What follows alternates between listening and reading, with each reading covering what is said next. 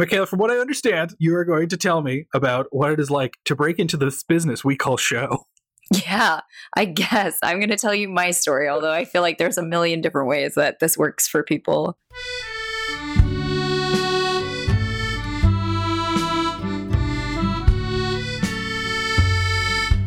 Welcome back to And Thereby Hangs a Tale, a podcast about interesting people and their tales. Your Crypt Keeper figure presenting these tales to you is me, Adam Clark, and my interesting guest is Mikaela Dyke. Mikaela is going to tell us about staging her one woman show, Dying Hard, and making it as an actor in Toronto. I think this is an inspiring story, actually. I trained as an actor myself, and let me tell you something the lifestyle is rough. Or at least, I wouldn't recommend it for those with various mental illnesses like this guy you're listening to. A lot of actors handle it better than me, I admit, since I would feel brutalized by any bad audition. Like this one audition I had, I'll never forget. Uh, I only got as far as one word hello. And believe me, I wish I could say I had them at hello, because who doesn't love a timely Jerry Maguire reference? I say hello, the director stops me and says, Say that again, but intimate. And I take two steps and lower my voice and I say, Hello. No, intimate, the director says. So I say, Hello, and I waggle my eyebrows. Turns out the director just wanted me to whisper. Yeah, shame there's no exact one word direction for that. Needless to say, I did not get that part. There's so much rejection if you want to be an actor, and when you have to commute two hours just to have the privilege of getting your 19th rejection that week, it's tough, and it becomes very easy to put your dreams aside. But Mikaela never did. I'm going to put my Maron back in the box and let's get to Mikaela because this opening's gone on long enough. And if I don't put my Maron away, I'm going to ask Mikaela who her guys are, and nobody wants that.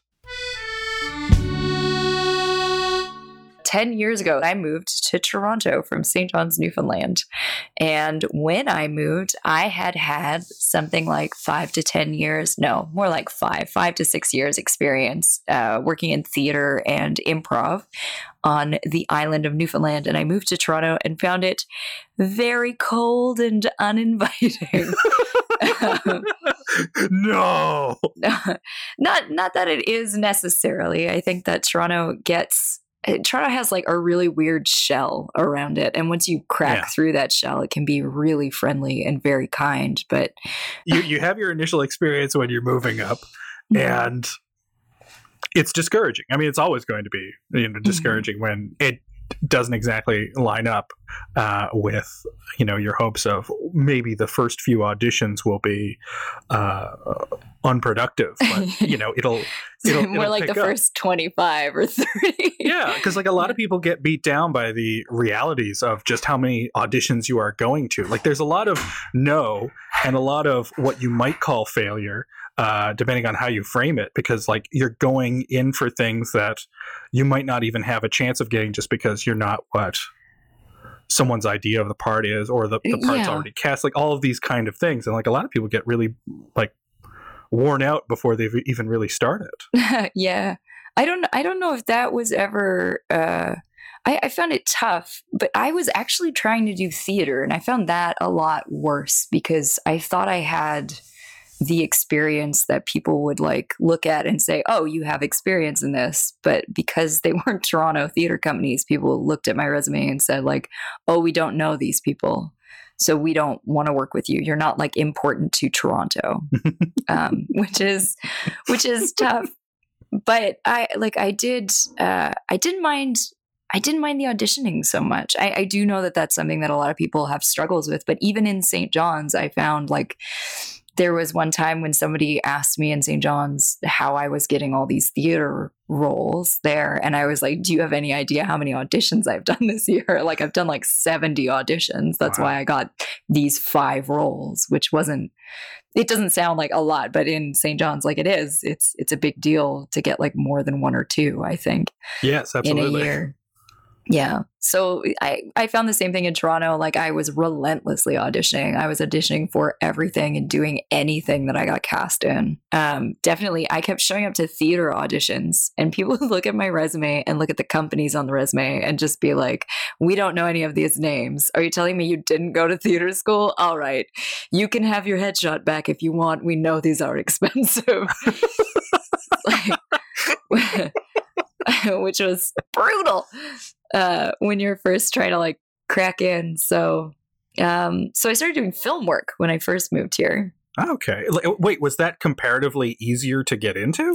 Yeah, because the student films, they don't know anyone. So they they see your resume and they see that you've got experience acting and they're just like, "Sure, we'll cast you. You're not like somebody who's walked in off the street to come and audition for this." But there was a couple of websites where you could go. So I'd spend like 2 hours every morning submitting my like headshot and resume to just like every audition that I was even barely qualified for. it's like woman in her 30s, I'm 21, I'll apply. like teen, I'll also apply for that. But uh and then I ended up getting cast in uh, a feature film. That was the first thing I had ever done in my entire life with the sole exception of like a i did a weird uh, satirical news show while i was at college in the states for a year but that was like self filmed, self edited. It was very bad.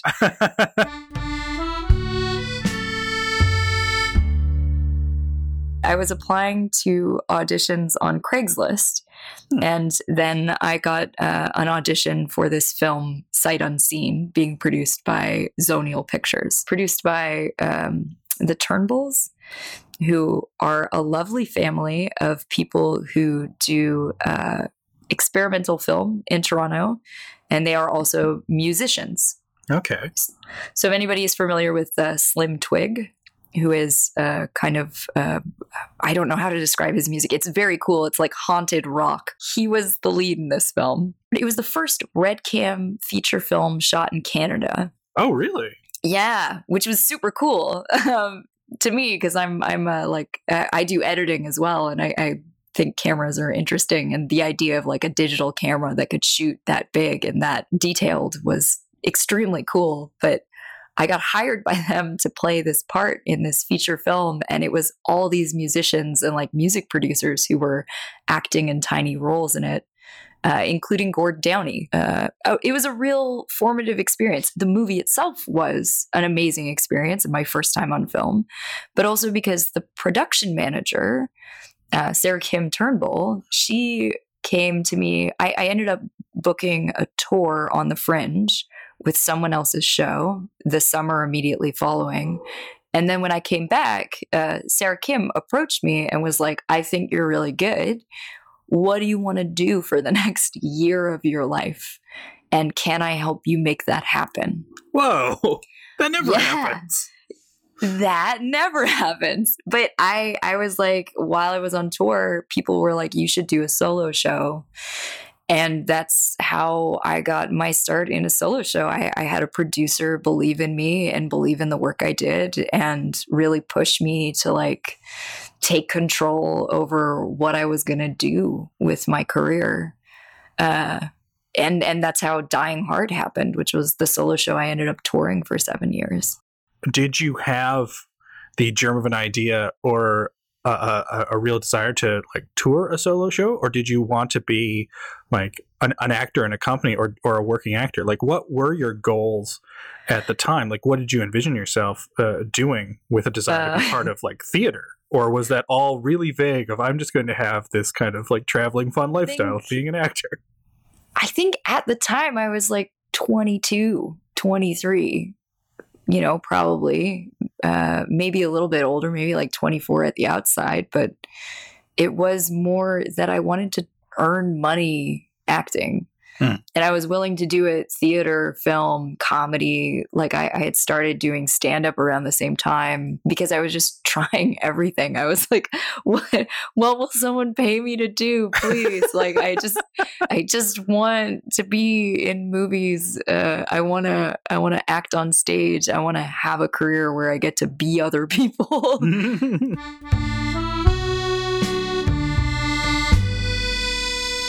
I had toured with a show called Reflections on Giving Birth to a Squid okay. which is written by David Levine. I still love that show. Uh, Maya Rabinovich was the dramaturge, and she like just did an amazing job with it. And I got really good reviews. Like personally, as an actor across Canada, I got really good reviews. Oh wow! And um, other actors who were on tour, people who were doing um, solo shows, they were like, you should do a solo show. And I was like, I don't know. That sounds terrifying. and they were like, we think you'd be really good at it. You should do it.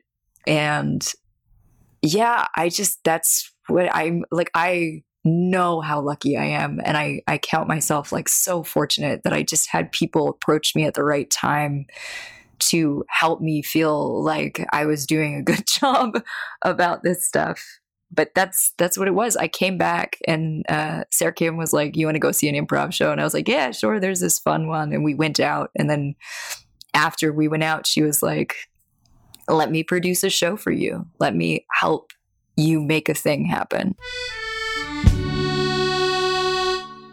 I took a show home to Newfoundland to do the research for Dying Hard, mm-hmm. which was a book I had read. I picked it up on a sidewalk out of a box of books and it's uh, uh, verbatim. It's like interviews with miners in the Burin Peninsula who all got like lung disease uh, after mining silica in the 70s or in like the 30s through the 70s. It's a big like part of Newfoundland history. I think that's been overlooked. Um, so I decided like I when I read the book I was like this would be amazing to see like as much as I love reading this I would love to see the people say these words. And then when she uh, asked me if I had an idea for a show, I was like, yeah, actually. um, what if I did a solo show about this book?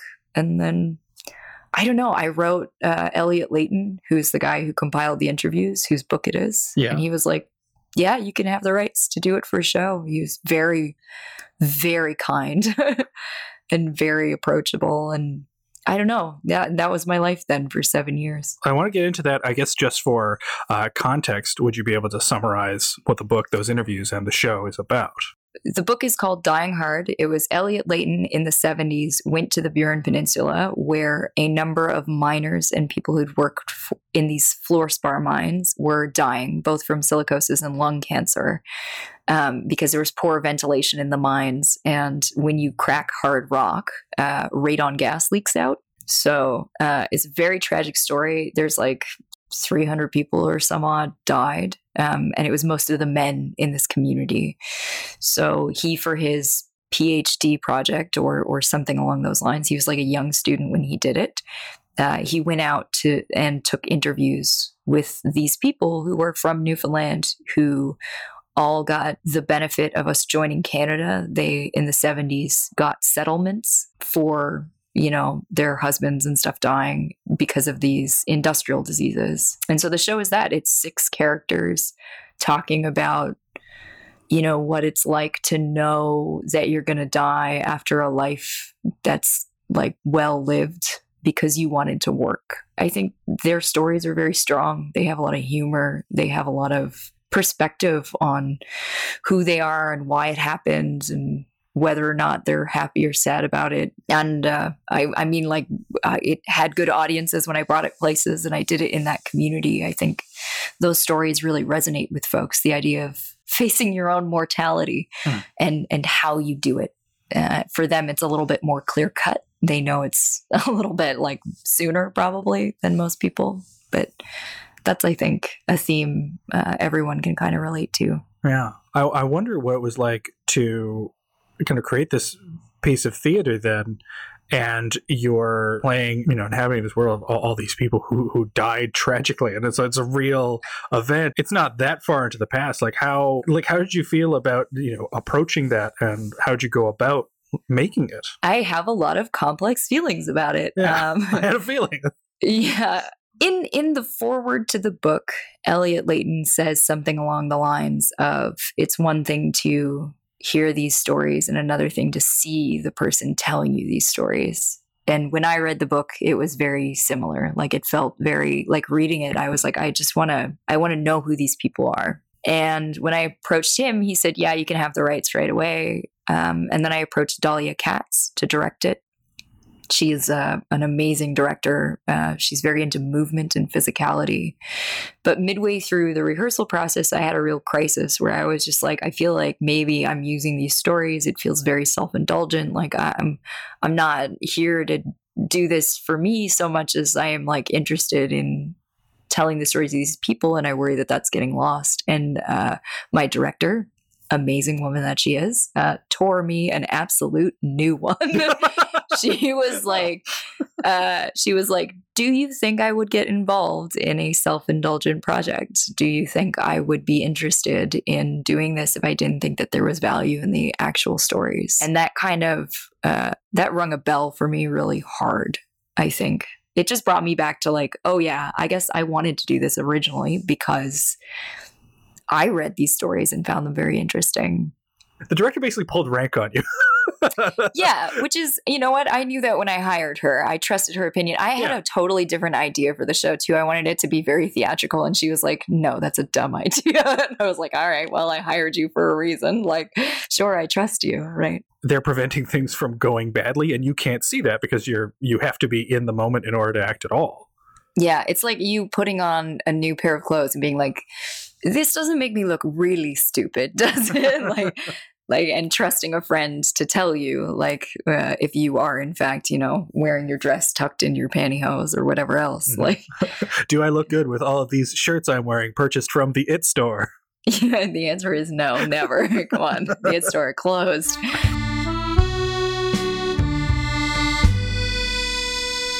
we opened in London, Ontario. It was nerve wracking. Uh, doing a solo show is like, it's an hour of talking on stage by yourself, no support. It's just you. If you mess up, that's it. Yeah. And that was like, it's tough. It's like an endurance test. Then I got an offer from the Arts and Culture Centers in Newfoundland to take it home and like I did it. I did it in Marystown on on the stage of their movie theater, which is about two feet deep. So there's like and, no there's no theater space. You had to do it in a movie theater? I had to do it in a movie well it was 200 seats. They didn't have a 200 seat theater. They ah, had like okay. a small 50 seat one but because it's that community people came out and uh, i was doing workshops in the in the schools as well while i was touring with the arts and culture centers and i had met some kids who were like that's my granddad you know that's my dad uh, who you talked about in these things. Um and then I did the show, and it was just uh, like so wonderful and hard. Um, a lot of people were very thankful. A lot of people wanted to know what the rest of Canada was saying about their stories.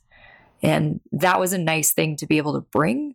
Like, to be able to be like, I perform this, people care. Like, it's a story that resonates. Uh, there was a woman who was my technician in Winnipeg whose parents, uh, she grew up in Elliott Lake and there's uh, uh, toxic stuff there's industrial disease problems there. And she she talked to me and her brother. We had a conversation about their issues with dealing with a corporation and, and how they got settlements. And I don't know. So it, the idea that like your story seems like it's just a Newfoundland story, but it resonates with people and, and, and people took a lot away from it. And you know, one woman came up and said, "My brother is is someone you talk about in the story. You don't do him in the story. You actually do my mom." And she mentions my brother, and she was like, "He couldn't come out because this is too tough for him." And I'm like, "That's fair. like." Yeah.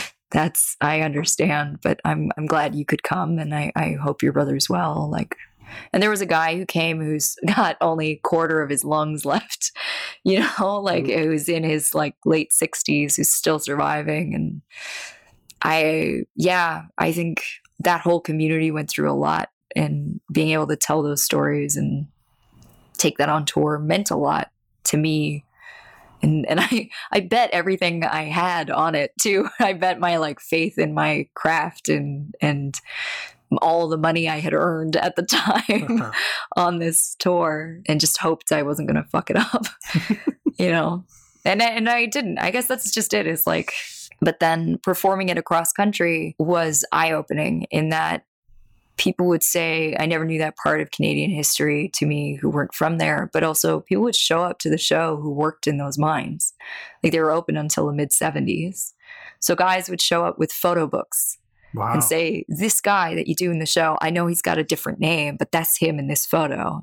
I, I think because I had met some people who'd worked at the mines while I was on tour in Canada, uh, that helped. Mhm. That that was like a thing um, that helped me see like no, they do appreciate those stories being told. I'm not. And also, like, there's so little money. Like, it's not like I'm like pulling in money hand over fist. I'm not a billionaire by any stretch of the imagination. But like, I I still was nervous when I was doing the tour of the island. Um, that to me was like really the test of whether I had done the show right. And I had already been touring it for like two years, tuning it up over the fringe festivals. Mhm. But but taking it to Marystown for sure, absolutely was like harrowing in my brain, just because I wasn't sure. I wasn't sure if somebody was going to be really angry at me for doing it. Um, and I still feel if there's somebody out there who's angry at me for for telling these stories, they have a right to be angry at me. Like I, I wouldn't turn away from that kind of uh, uh, fury if if anyone had it, but no one did, Mhm. and um, most people were very just grateful to know other people cared, and I I believe in theater as a way to get people together in a room to share an experience and and with the hope that everyone comes away talking and discussing or or thinking about you know the same experience that they all had together.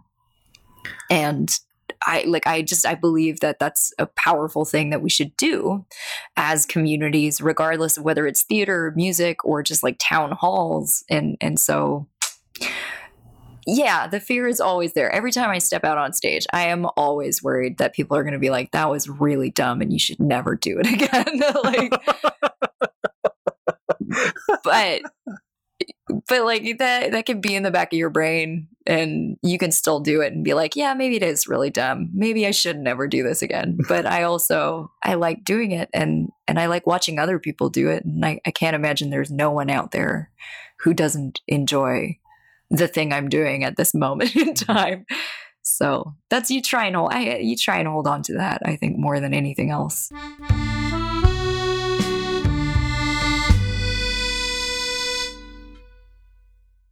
But then I did take it to the states. I took it to Orlando, Florida, once. Oh, Um, why why Orlando? I met the general manager of the Fringe at the time. She was in Winnipeg helping promote a show that was from Orlando that was doing like the festival, the Fringe tour.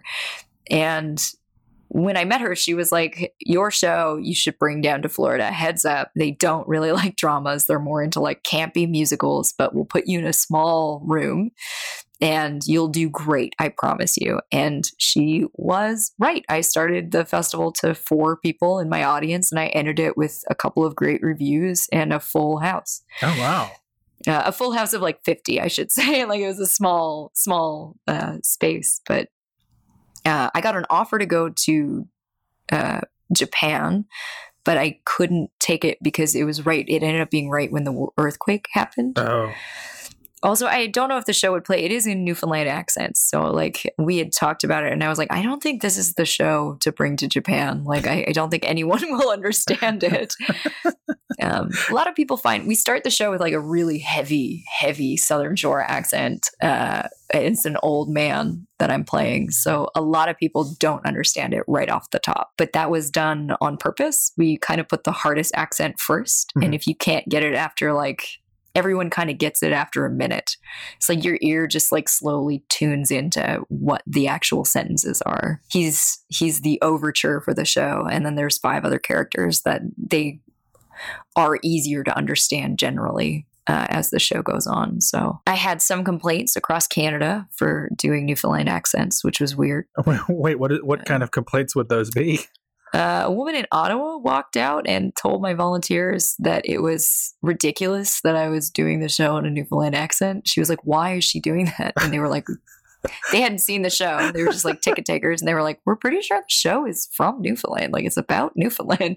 And she goes, "Oh, well, it's unnecessary."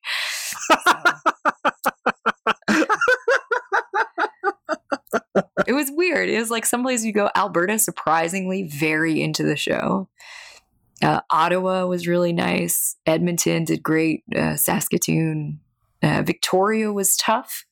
Why? I got two blog reviews, not the main papers, they were quite kind, but the I got two blog reviews that came out first and they were incredibly harsh. They were like, why would anyone want to hear this story? Uh, it's not the fun, charming, jokey Newfoundland you've come to know so well. It's instead like a, a boring story about mine people. And uh, they said if you wanted to listen to a story about miners, why not do one that would actually tug at your heartstrings and listen to this song about BC miners? And I was like, whoa, buddies. Okay. However, Okay, I found out about that review Mhm. because I approached a lineup of people to flyer them. Yeah. And they were like, they surrounded me and they were like, We saw your show and we loved it. Don't listen to her. She's a mean, mean lady. And I was like, Oh, who's a mean lady?" so, like. Victoria was tough, but it wasn't like because the people were quite kind. I just, like, it was a, I had come off of being in Edmonton where it was like sellout shows every night and then like just struggled in Victoria to get an audience. I was like, oh God, I'm going to the rainforest.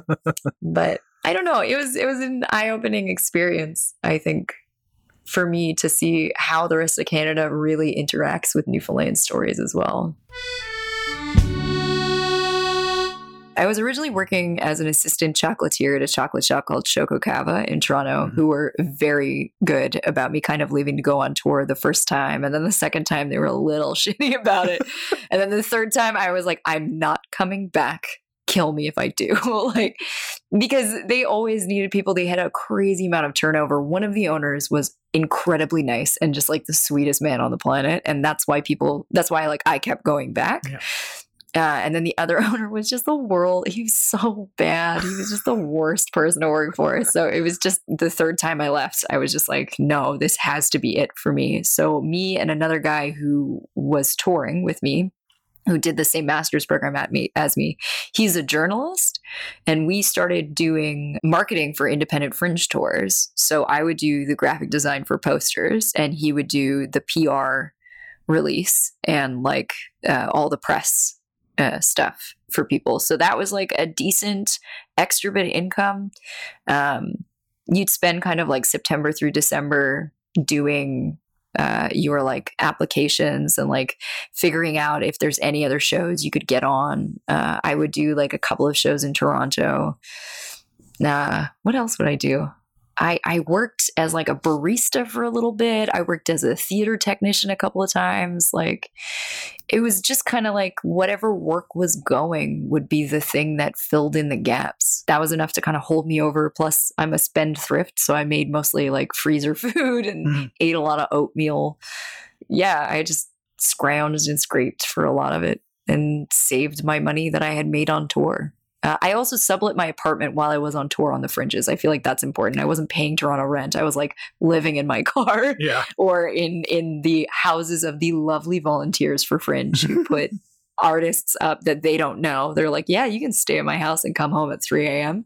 You know, every night for two weeks. You're a stranger, but sure. it's tough as well. Like, it's tough on your back if you're me and you're sleeping on air mattresses. But I don't know, it's fun. There's like a community of touring people that really help you stay safe and sane while you're on the road. And and those people are a real treasure. They really help you uh, find the good diners that have the cheapest, best breakfasts.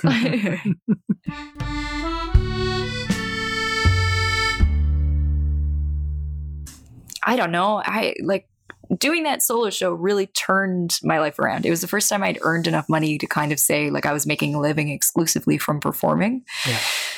And it happened because I like lucked into getting cast in this weird movie and then that producer took a shining to me and then I'd found this book on the street and then you know the guy that wrote it was really kind and my director you know like you know smacked some sense into me but I wouldn't I wouldn't have any of it without people's support or or people's you know support of me or or what I do. And I wouldn't have any of it without the stories of those people or you know the bravery they had to come out and talk about stuff. And I I just I don't know. It seems like a series of very kind coincidences combined with like a lot of hard work and and a whole bunch of risk I guess. I guess that's the cocktail for it. In that, like, you do need to work hard to make it and, and get work as an actor, but you also are every bit as dependent on luck and the kindness of others. Like, it, there's no one thing.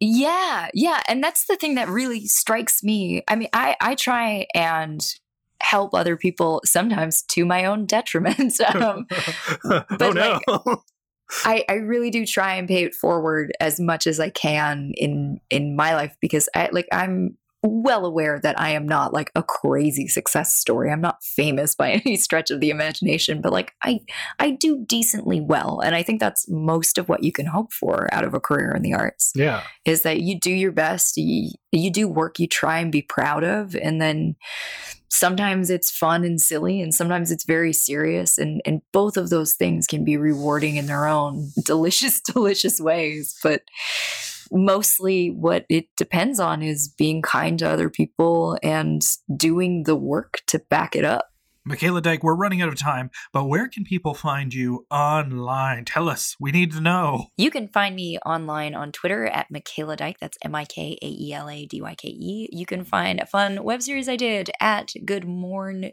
Tonight, spelled exactly the way you would think it is, not the N I T E, but the N I G H T style of night. Um, but if you want to find Good Morning Tonight on Facebook, it is Good Morn Tonight. Same thing, G O O D M O R N 2 NIGHT on Facebook, and all the videos are up there. They are very silly and very absurd. And for our five listeners who just haven't heard of the program, Mikaela, what is Good Morning Tonight? Good Morning Tonight is a web series about a post apocalyptic breakfast television show. Sending you stories, interviews, everything you need to stay out of the riot.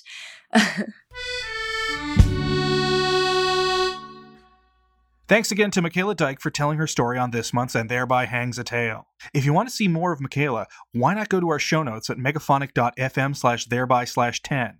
We're going to have links to Mikaela Dyke's official site, as well as a link to where you can watch Sight Unseen, the film that she mentioned that got the ball rolling on her one woman show, as well as a few reviews of Dying Hard itself. We're going to have them all there at megaphonic.fm slash thereby slash 10.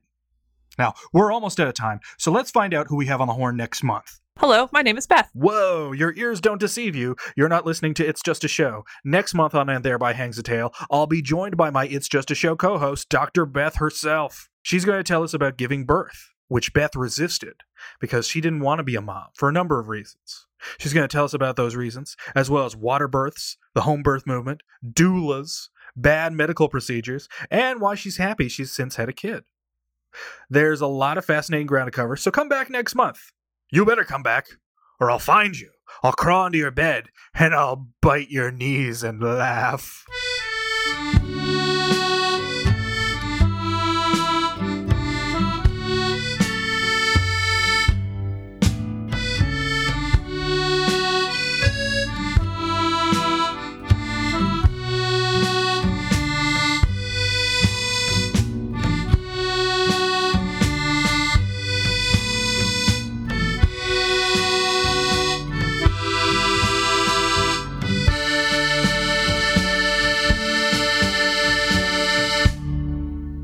And thereby hangs the tales of Megaphonic FM podcast.